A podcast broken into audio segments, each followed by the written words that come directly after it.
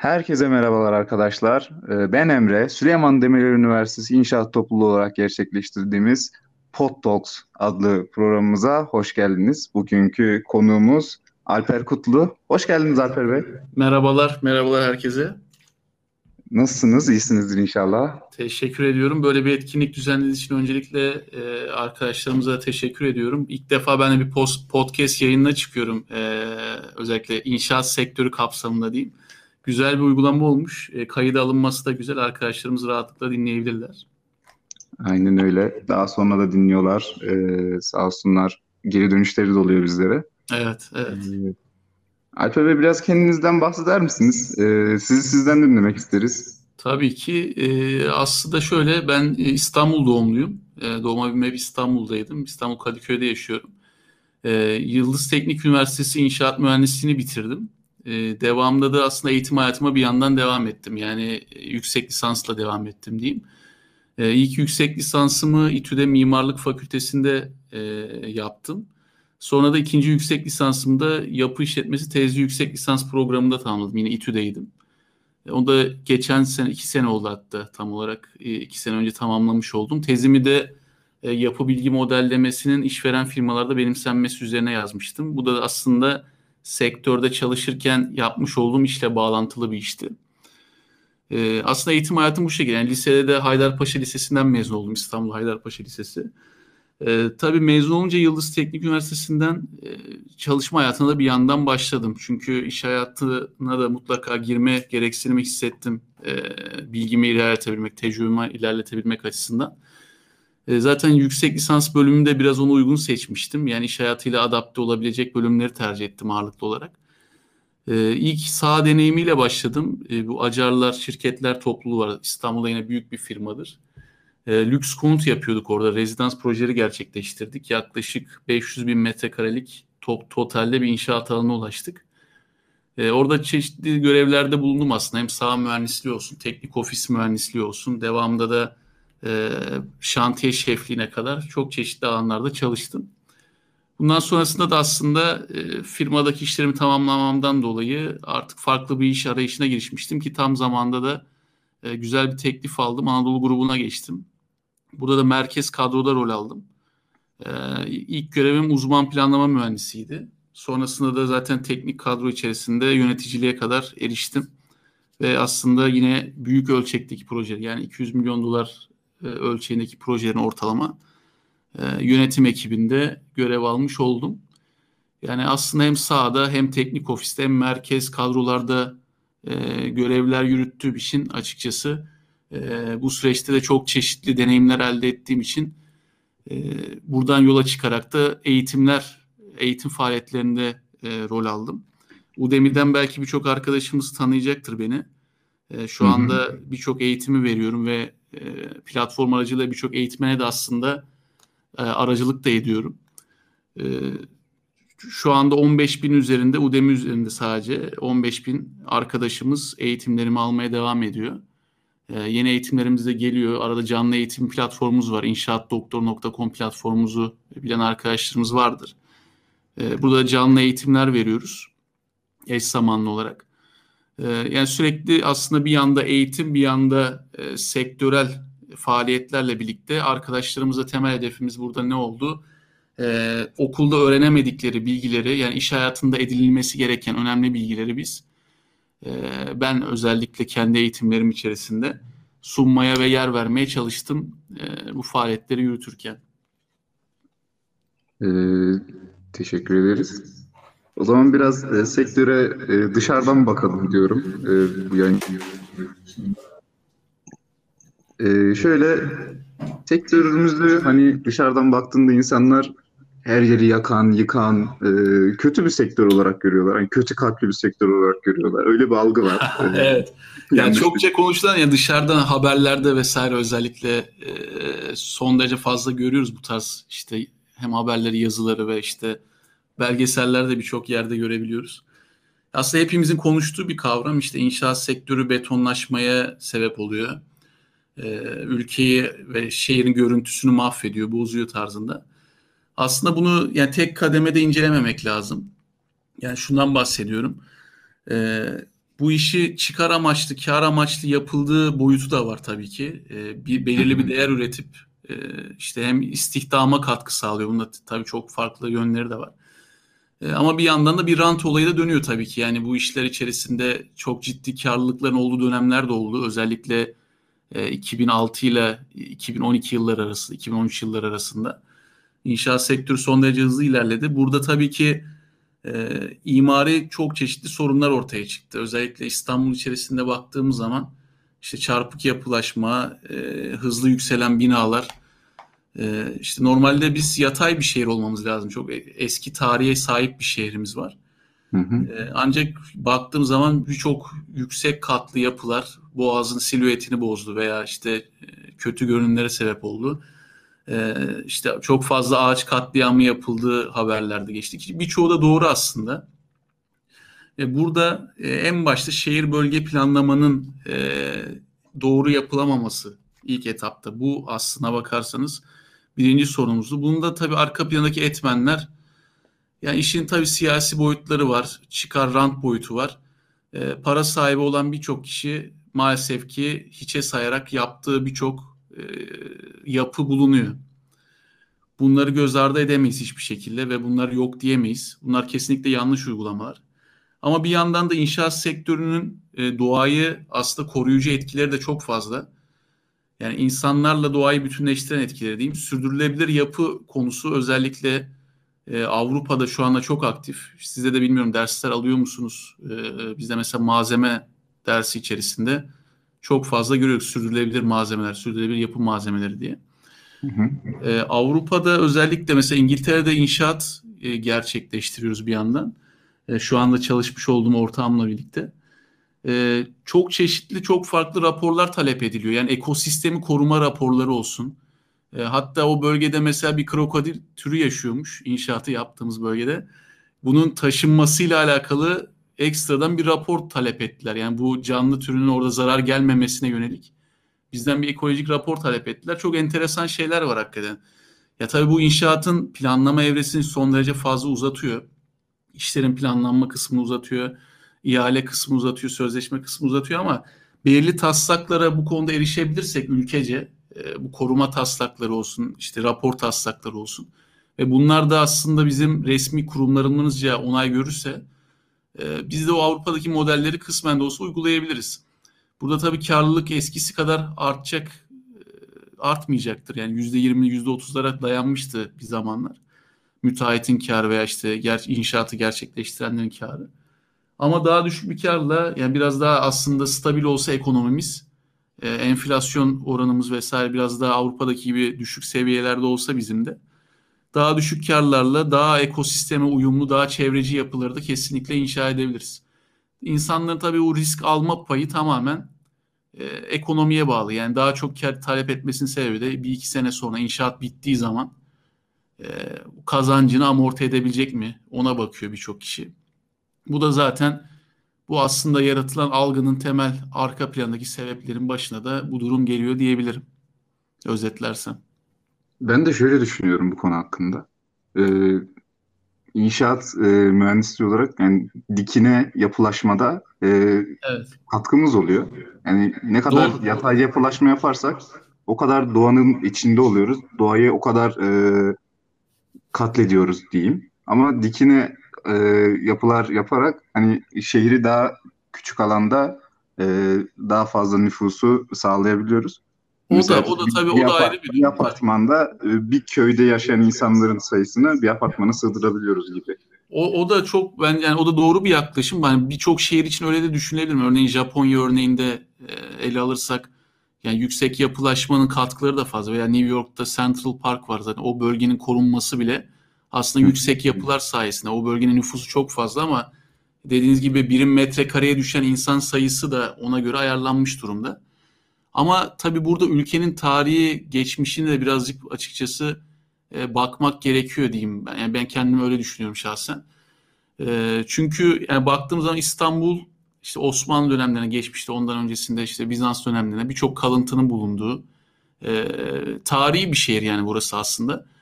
Bu silüet o yüzden bir de dağlık bir yapıya sahip. İşte tepelerden oluşan Yedi Tepe diye geçiyor. E, silüet bu yüzden ta arka taraftaki o çirkin yapılaşmalar vesaire bu görüntülerin imajın bozulması da tabii işin ayrı bir boyutu. E, bu tabii doğayla bağdaştırılabilir, bağdaştırılmaz ama e, yine de işin içerisinde sürdürülebilirlik olunca genel çatı kavram bu kavramın içerisinde hepsini eş, eşit bir şekilde düşünmemiz gerekiyor bana kalırsa. Peki sizce bu konuda geç kalındı mı yani e, bu algıyı yıkma konusunda? Artı ya yıkabilir mi? Yani aslında son dönemlerde de adımlar atıldı. Mesela o işte dediğiniz e, tek bir yüksek yapıya birçok insanın toplanıp daha çevreci yapıların yapılaşmaların oluşması kavramı Fikirtepe'de uygulandı en son. E, İstanbul'da çok büyük bir kentsel dönüşüm örneği olduğu için bunu belirtiyorum. İşte daha ufak yapılar tek bir alanda toplanıp daha yüksek yapılara dönüştürüldü. Burada çevreci yaklaşımlar tabii kurgulandı. Şehir bölge planlaması ilk aşamada iyi yapıldı ancak e, finansal model açısından bu tarz büyük projeler maalesef ki e, yani 10 senelik bir periyoda yayıldığını düşünürsek minimumda ülkemizin de her 7 senede bir kriz yaşadığını öngörürsek maalesef patlamaması da çok mümkün olmuyor. E, hele halkımız da birazcık bazı noktalarda aç gözlük yaptığımızda oluyor maalesef. İşte son Bitcoin olaylarında falan o ayrı bir boyut tabii de bu rant konusunda da örneğin yani adamın 100 metrekare bir dairesi varsa gel bunu yıkalım 80 metrekare yeni bir dairede otur. Hem depreme dayanıklı olsun hem de sıfır bir dairen olsun diyoruz. Ama adam diyor ki ben diyor buradan iki daire istiyorum diyor. Yani 80 metrekare iki daire olsun ben sana 100 metrekare daire veriyorum diyor. Bu noktalarda anlaşmak son derece zor. Yani bir ortak çatıda buluşmak son derece zor. Aslında bu sebeple kentsel dönüşüm başlangıcı iyi bir niyet vardı kesinlikle. Çok iyi bir niyet vardı ama rantsal dönüşüme doğru evrilmesi de bu tarz sebeplerden dolayı gerçekleşti diye düşünüyorum ben.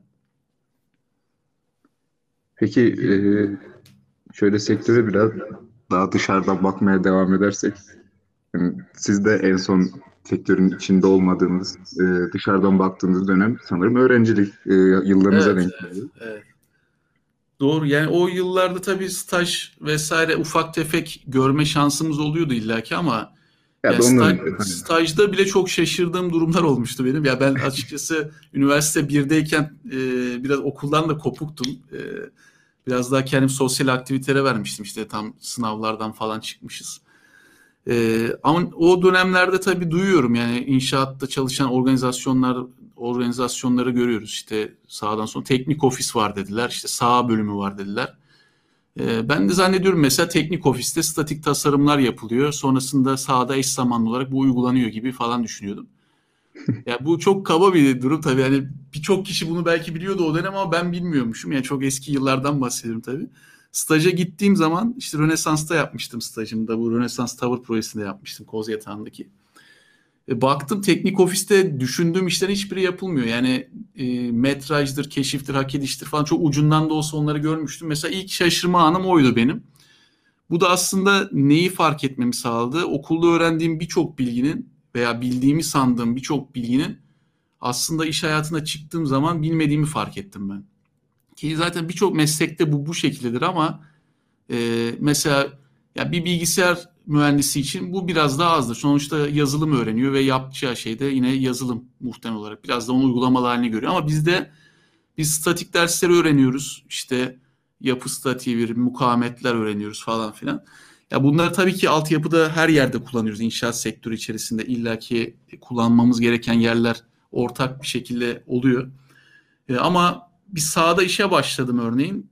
Ee, yani ben statik tasarımın sahada hiçbir işinize yaradığını açıkçası yani hiçbir işinize yaradığını demeyeyim de mesela arada ufak tefek e, ihtiyaçlarınız oluyor. Kendiniz elle bile bir şeyler hesaplamanız gerekiyor ama örneğin bir SAP 2000 programını e, bir proje müdürü, saha mühendisi, şantiye şefi vesaire hiçbir şekilde bilmez.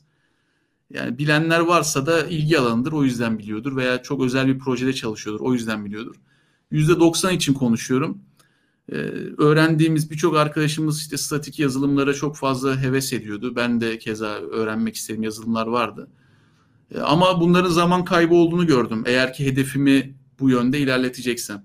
Tabii statik ofis boyutunda da çalışmak isteyen arkadaşlar için e, oradaki programların yazılımların öğrenilmesi onların kesinlikle avantajını oluyor. Yani burada hedefin doğru belirlenmesi ve öncesinde çalışılacak alanların araştırılması bence e, bu dediğimiz konuyu kapsıyor diyebilirim. İşin içerisine girdikten sonra gör, görülen ve şaşırtılan şeylerin başında geliyor bana kalırsa. Bu e, açıkçası dediğim gibi beni biraz e, sektör adım attığımda şaşırtmıştı bu durum. Ben de stajlara e, gittiğimde ilk böyle beni çok şaşırtan şey çok fazla iletişim e, olmasıydı. Her yerde herkesle e, koordine olmak ya çok evet. şaşırtıcı. Bu kadar beklemiyordum yani. Kesinlikle çünkü zaten inşaat mühendisliği biraz da yani sağ kısmından bahsedeyim. Ee, biraz askeri ortama benziyor. Yani sürekli bir organizasyon iletişim, alt üst iletişimi, işte bilginin akışı ilk başta işte proje müdürü, sonra şantiye şefi geliyor, sonra kaba işler, ince işler şefi. Oradan sağ mühendisi, oradan sağ teknikeri, oradan kalfalar, oradan işçilere kadar giden böyle bir uzun bir düzen var. Şimdi bu düzeni tabii insan görünce ilk başta biraz da sonuçta mühendislik okuyor kişi. Ee, yani çoğu arkadaşımız işte bazı kulüp etkinliklerinde sosyalleşme imkanı sağlıyor işte kendilerine veya çeşitli organizasyonlara katılıyor ama mühendislik içe kapatıyor insanı biraz. Bu derslerin yoğunluğu olsun. işte biraz işin matematik fen kısmı olsun. Ee, bir işletme bölümü kadar sosyal değiliz örneğin veya işte endüstri mühendisliği örneğinden bahsedeyim.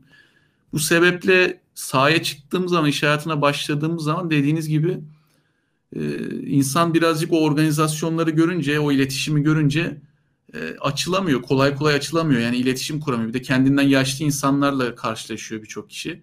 İşte sahadaki işçi anlamında da, işte kalfa anlamında da, tekniker anlamında da e, biraz sürtüşmeler de olabiliyor bu ilk etapta o yüzden. Yani o da açıkçası e, biraz zorlayan ve şaşırtan da bir durum oluyor birçok birçok meslektaş arkadaşımız için. O jenerasyon farkını gerçekten hissettiriyorlardı. Kesinlikle. Yani çok farklı e, iletişim kurma tekniklerimiz oluyordu. E, şey, evet, biz daha evet. çok kibar kibar bir şeyler anlatmaya çalışırken. evet evet hele kadın arkadaşlarımız mezun olunca tabii onlar biraz daha erkeklere göre genellikle daha kibar yaklaşımlarda bulunuyorlar. Ee, sonradan tabii uyum sağlıyor. Onlar da uyum sağlıyor. Sahada çalışan çok başarılı kadın mühendislerimiz var. Ben de çok gördüm. Hatta erkeklerden birçoğundan daha iyi yapanları da gördüm. Özellikle e, emir komuta zincirini işletme açısından diyeyim. E, ama o ilk kibarlık evresi tabii ki bir atılması gereken evre oluyor. Sağ için konuşuyor, konuşuyorum. Sonrasında insan yavaş yavaş adapte olmaya başlıyor. Yaklaşık yani bu iki senelik bir periyot sürüyor öyle söyleyeyim. İşi öğrenme açısından da biraz öyle. E, çünkü sağdaki detayları işin başını ve sonunu görmeden çok fazla gözlemleyemiyoruz. Bir inşaatın da ortalama 24 ay süreceğini belirtirsek işte gayrimenkul projesi açısından konuşuyorum bunu. Temelinden çatısına kadar e, ince işler, kaba işler vesaire birçok kalemi. Bunu bir kere gördükten sonra aslında birçok kalemi e, tek projede yaşamak e, başlangıç deneyimi açısından cidden çok şey katıyor insana. Sadece iş hayatında değil kişisel hayatında dahi e, sosyalleşme, daha girişkenlik sağlıyor açıkçası. Ee, bunun etkilerini stajda bile görüyordum ben. Ee, tabii, artık tabii, iş hayatına girdiğimizde muhakkak öyle olacaktır. Kesinlikle.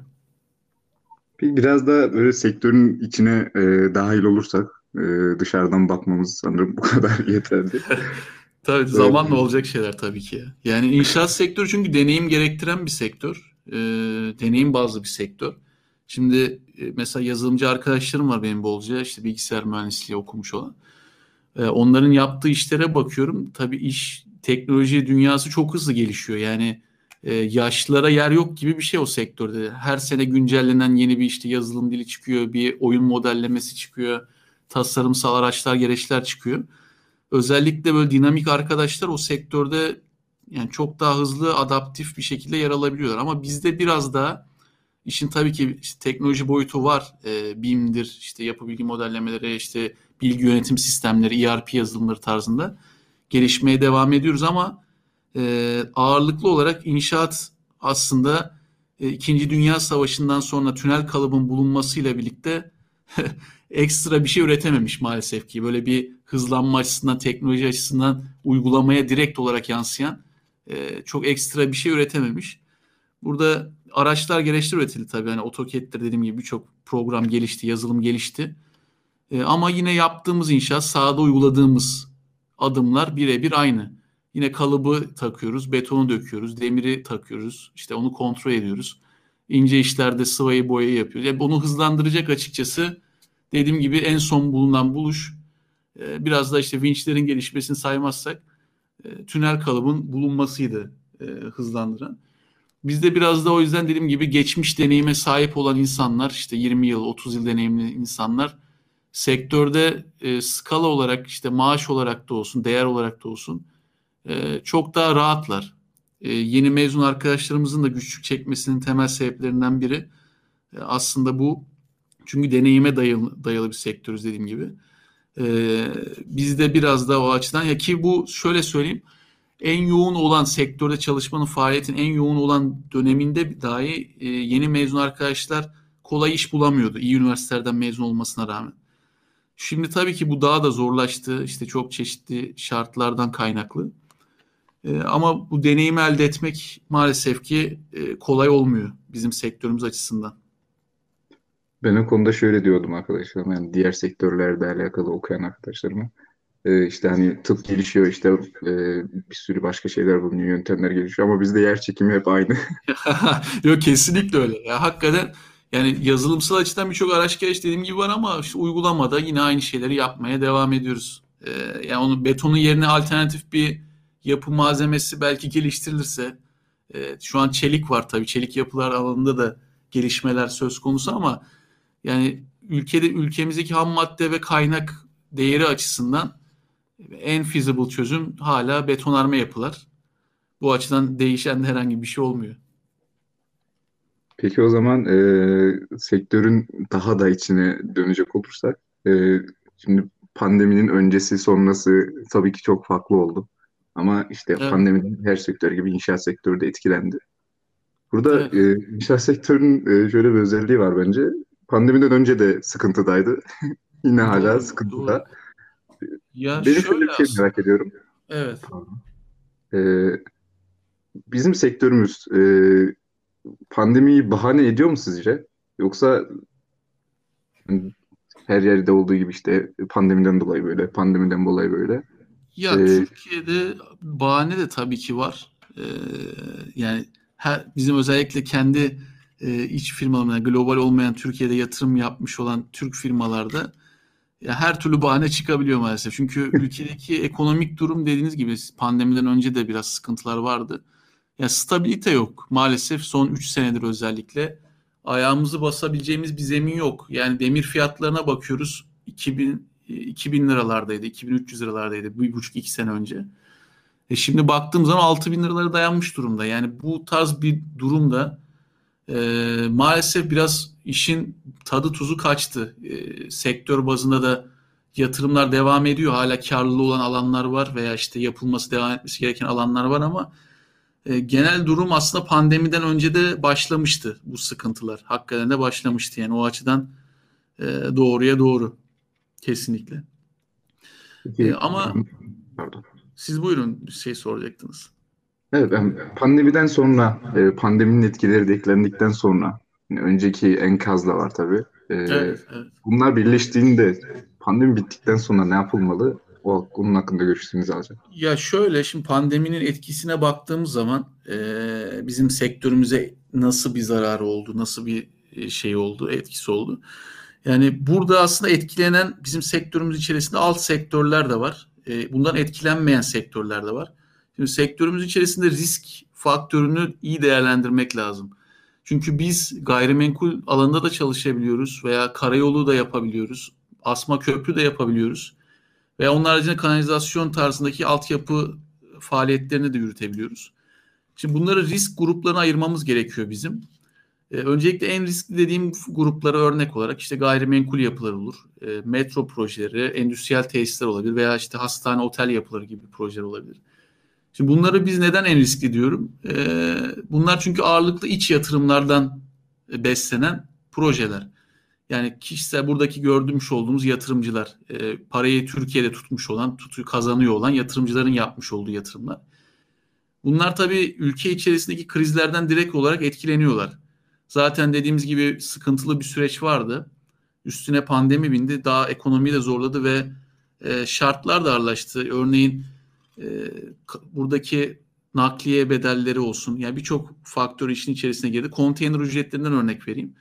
Biz sonuçta son derece fazla mal ithal ediyoruz. Hem gayrimenkul projelerindeki kullanılan aksamlar açısından olsun veya işte diğer çeşitli projelerdeki aksamlar açısından.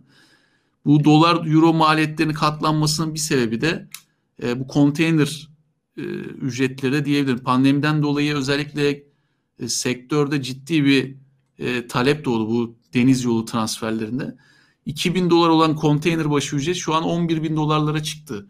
Yani böyle bir durumda da yurt dışından mal ithal etmek de yani o, o dahi zorlaştı. Yani parası olan malı ithal edemiyor, zaman olarak gecikiyor. Çok farklı sebepleri oldu yani pandeminin aslına baktığım zaman. Sadece ülke içi durum değil, globalde de sorunlar yaşatıyor. Bu tarz problemler yaşatıyor. Bu bahsetmiş olduğum mesela konteyner krizi globalde yaşanan şu an devam eden bir problem. Yani özetlersem bu riskin yüksek olduğu projeler e, iç yatırımcıların da özellikle ülke içi stabiliteyi bulamamasından kaynaklı daha da çok etkilendiği projeler oldu. Bizim özellikle arkadaşlarımız, ben de gayrimenkul projelerinde ağırlıklı çalıştım. Ee, arkadaşlarımızın birçoğu bu dönemde işsiz kaldı veya işte e, iş yapanlar, kendi işlerini yapanlar maddi sorunlar yaşadılar. E, şu anda yapsat yapan birçok arkadaşımız e, hem mevcut maliyetlerden kaynaklı hem de iç yatırımcının çekingenliğinden kaynaklı e, projenin ara vermek durumunda kaldı. Belli bölgelerde tabii ki bu riskli dediğimiz yatırımlar hala devam ediyor. Pandeminin bir de çünkü bunlara ekstra bir etkisi oldu. Bu da nedir? Örneğin balkonlu ev satışları son derece yükseldi. Bu da enteresan bir veri mesela. Veya işte insanlar kendilerine daha e, izole bir ortam yaratabilmek için ev alma girişimlerinde bulundu. E, bu da aslında özellikle konut faizlerinin düştüğü belirli bir aralık vardı işte geçtiğimiz sene. Son derece piyasayı canlandırdı. E, tekrardan tabii sektörde böyle bir atılım bekleniyor. Şu anda öyle bir durum gelirse konut faizlerinde bir düşüş. E, gerçi mevcut durumda biraz zor ama tekrardan aslında o alanı genişletecektir. Alt daha az riski olan sektörleri de örnek verirsem örneğin işte karayolu demiryolu dedik. Hı hı. E, boru hatları dedik ve kanalizasyon projelerinden bahsettim. Bu tarz projelerin zaten savaş durumunda dahi devam etmesi gerekiyor. Çünkü ülkenin bunlar temel kaynakları. Yani bunlar olmazsa olmazları. E, sağlıkla alakalı, işte altyapı ulaştırmayla alakalı, iletişimle alakalı çok çeşitli projeler mevcut. Bunların sürekli bakımı, onarımı, işte nüfus arttıkça büyütülmesi, işte yeni yerleşim alanları yapıldıkça genişletilmesi bunlar zaruri işler. Bunlara zaten devlet bütçe ayırıyor. Yani nasıl memur maaşlarını devlet e, hiçbir dönemde aksatmadıysa bunları da aynı şekilde yatırımlarına e, hatta üstüne ekleyerek de gerektiği zaman da fiyat, e, bütçesini arttırarak da devam etmek durumunda kalıyor. Bunlar hiçbir şekilde pandemiden etkilenmedi. Ki pandemi döneminde altyapı yatırımları içinde biraz da fırsat oldu birçok alanda. İşte ne gibi? E, sokağa çıkma yasağı dönemlerinde özellikle e, bu tarz yatırımlar hızlandırıldı ki e, trafik problemleri oluşmasın, insanlar dışarıdayken e, direkt olarak bu inşai konularla karşılaşmasın. E, bu sebeple aslında bazı konularda da inşaat sektörüne yaşattığı e, avantajlı durumlarda oldu diyebilirim. E, tabii genele baktığımızda kötü etkiledi. Ama biz bir turizm sektörü kadar e, veya işte e, buna benzer sektörler kadar etkilenmedik pandemi içerisinde. E, bizim etkilenme seviyemize baktığım zaman biz ortalarda yer alıyoruz. E, bu da birçok sektörde aslında bizim aynı paydada yer almamız sağlıyor. Yani birçok sektörün etkilenmesiyle bizim etkilenmemiz de benzer diyebilirim benim düşüncelerim bu şekilde. Pandemiden sonra ne olur dediniz? Yani pandemi bittikten sonra nasıl bir gelişme olur? Bir etkileşim olur mu? Farklılaşma olur mu? Ben açıkçası pandemi bittikten sonra çok büyük bir değişim olacağını düşünmüyorum inşaat sektörü açısından. Yani e, çünkü kötüye giden bir durum vardı zaten. E, şu anda toparlanmamızı sağlayacak adımların atılması gerekiyor. Bu adımların atılıp atılmaması pandemiye de bağlı değil açıkçası. Genel atmosfere bağlı. Yani genel atmosfer tabii ki pandemi etkiliyor ama e, çeşitli altyapıları bizim ekonomik açıdan, ülkenin kendi ekonomik altyapıları açısından düzenlemelere almamız yani reform dediğimiz konuların gerçekleştirilmesi gerekiyor ki işte tekrardan faizler düşsün, konut faizleri, krediler düşsün, insanlar tekrardan bu piyasalara yatırım yapsın. E, bu stabilite sağlandığı zaman pandeminin bitip bitmesinden bağımsız olarak dediğim gibi e, illaki düzelme evresinde gireceğiz diye düşünüyorum. Çünkü her 7 yılda bir kriz yaşıyoruz ülkede. E, globalde dünyada her 11 yılda bir kriz yaşanıyor. Yani biz gelişmekte olan bir ülke olduğumuz için tabii ki daha sık yaşamamız normal bu kriz ortamını.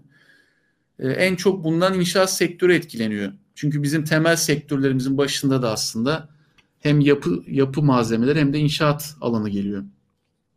Bu istihdamı o yüzden e, hiçbir hiç kimse kaybetmek istemez. Hiçbir devlet yönetimi kaybetmek istemez.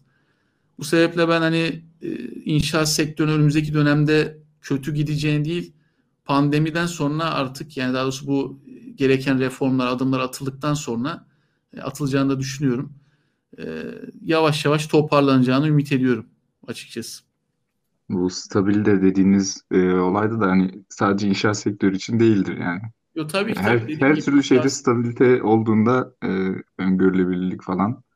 Tabii tabii Evet, yani yok. şu anda kesinlikle dolar bugün 7 yarın 8 ondan sonra gün 9 veya işte yani burada her şey etkileniyor. Yani bu malzeme al- alamıyoruz. Aldıktan sonra çünkü bir ay sonrasında geliyor malzeme faturası farklı geliyor. Ee, bu sefer zarara girmiş oluyor. Yani bunları insanlar kestiremiyor.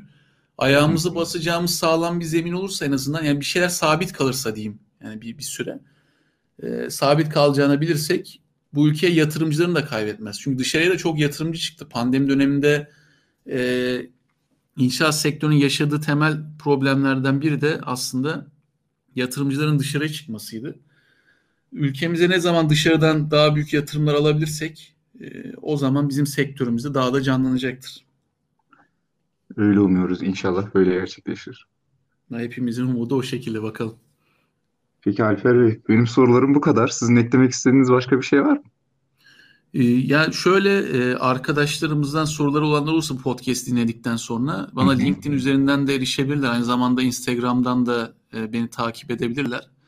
E, Onlara her türlü konuda ben zaten elimden geldiğince destek sunmaya çalışıyorum. E, Dediğim gibi YouTube kanalımız var. Instagram'da da İnşaat Doktoru, YouTube'da da İnşaat Doktoru. E, Faydalı içerikler üretmeye çalışıyoruz. Onları da arkadaşlarımız takip edebilirler. E, Dediğim gibi herkese elimden geldiğince e, bilgim dahilinde diyeyim destek sunmaya ve yardımcı olmaya çalışacağım. Peki çok teşekkür ederiz. Ee, yayınımıza katıldınız. Ee, Ben teşekkür ederim. Çok güzel bir yayın oldu. Ben gerçekten e, yararlı olacağını düşünüyorum dinleyen arkadaşlarımız hakkında da. Umarım faydalı olur arkadaşlarımız için de. Yani kimse e, karamsar olmasın. Hani tabii ki bunu söylemek zor. E, şu an hani boş konuşuyor gibi de hissede, hissedebilir insan. Hissedebiliyorum kendimi ama yani bu tarz kriz dönemleri maalesef ki tabii pandemi biraz olağanüstü bir durumdu.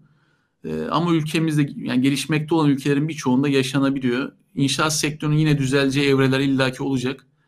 E, arkadaşlarımız o yüzden e, çok fazla enseyi karartmasın diyeyim. Yani çok kendilerini tabii ki yıpratmasınlar. E, illaki fırsatlar çıkabiliyor. illaki güzel fırsatlar da karşına çıkabiliyor. Bu evrede bile olsa. Ee, umudu zaten kaybetmemek tek elimizdeki. evet maalesef o şekilde diyelim yani. Peki çok teşekkür ediyorum tekrardan. Ee, dinleyicilerimize de e, bizleri dinledikleri için çok teşekkür ederiz. Ben de Evet. çok teşekkür ederim böyle bir etkinlik ayarladığınız için. Güzel bir podcast yayını oldu. Bir dahaki etkinliklerde umarım yüz yüze de görüşürüz birlikte. İnşallah te- gerçekten yüz yüze görüşmeyi, yüz yüze etkinlik yapmayı biz de özledik. Ee, Evet, kesinlikle. Öncelikle o zaman e, İnşaat Doktoru'nu Instagram'dan ve YouTube'dan takip etmeyi, sonra e, bizim e, Süleyman Demirel Üniversitesi İnşaat Topluluğu'nun sosyal medya hesaplarını takip etmeyi unutmayın diyelim. E, biz dinlediğiniz için teşekkür ederiz. E, hoşça kalın. Hoşçakalın arkadaşlar. Teşekkürler.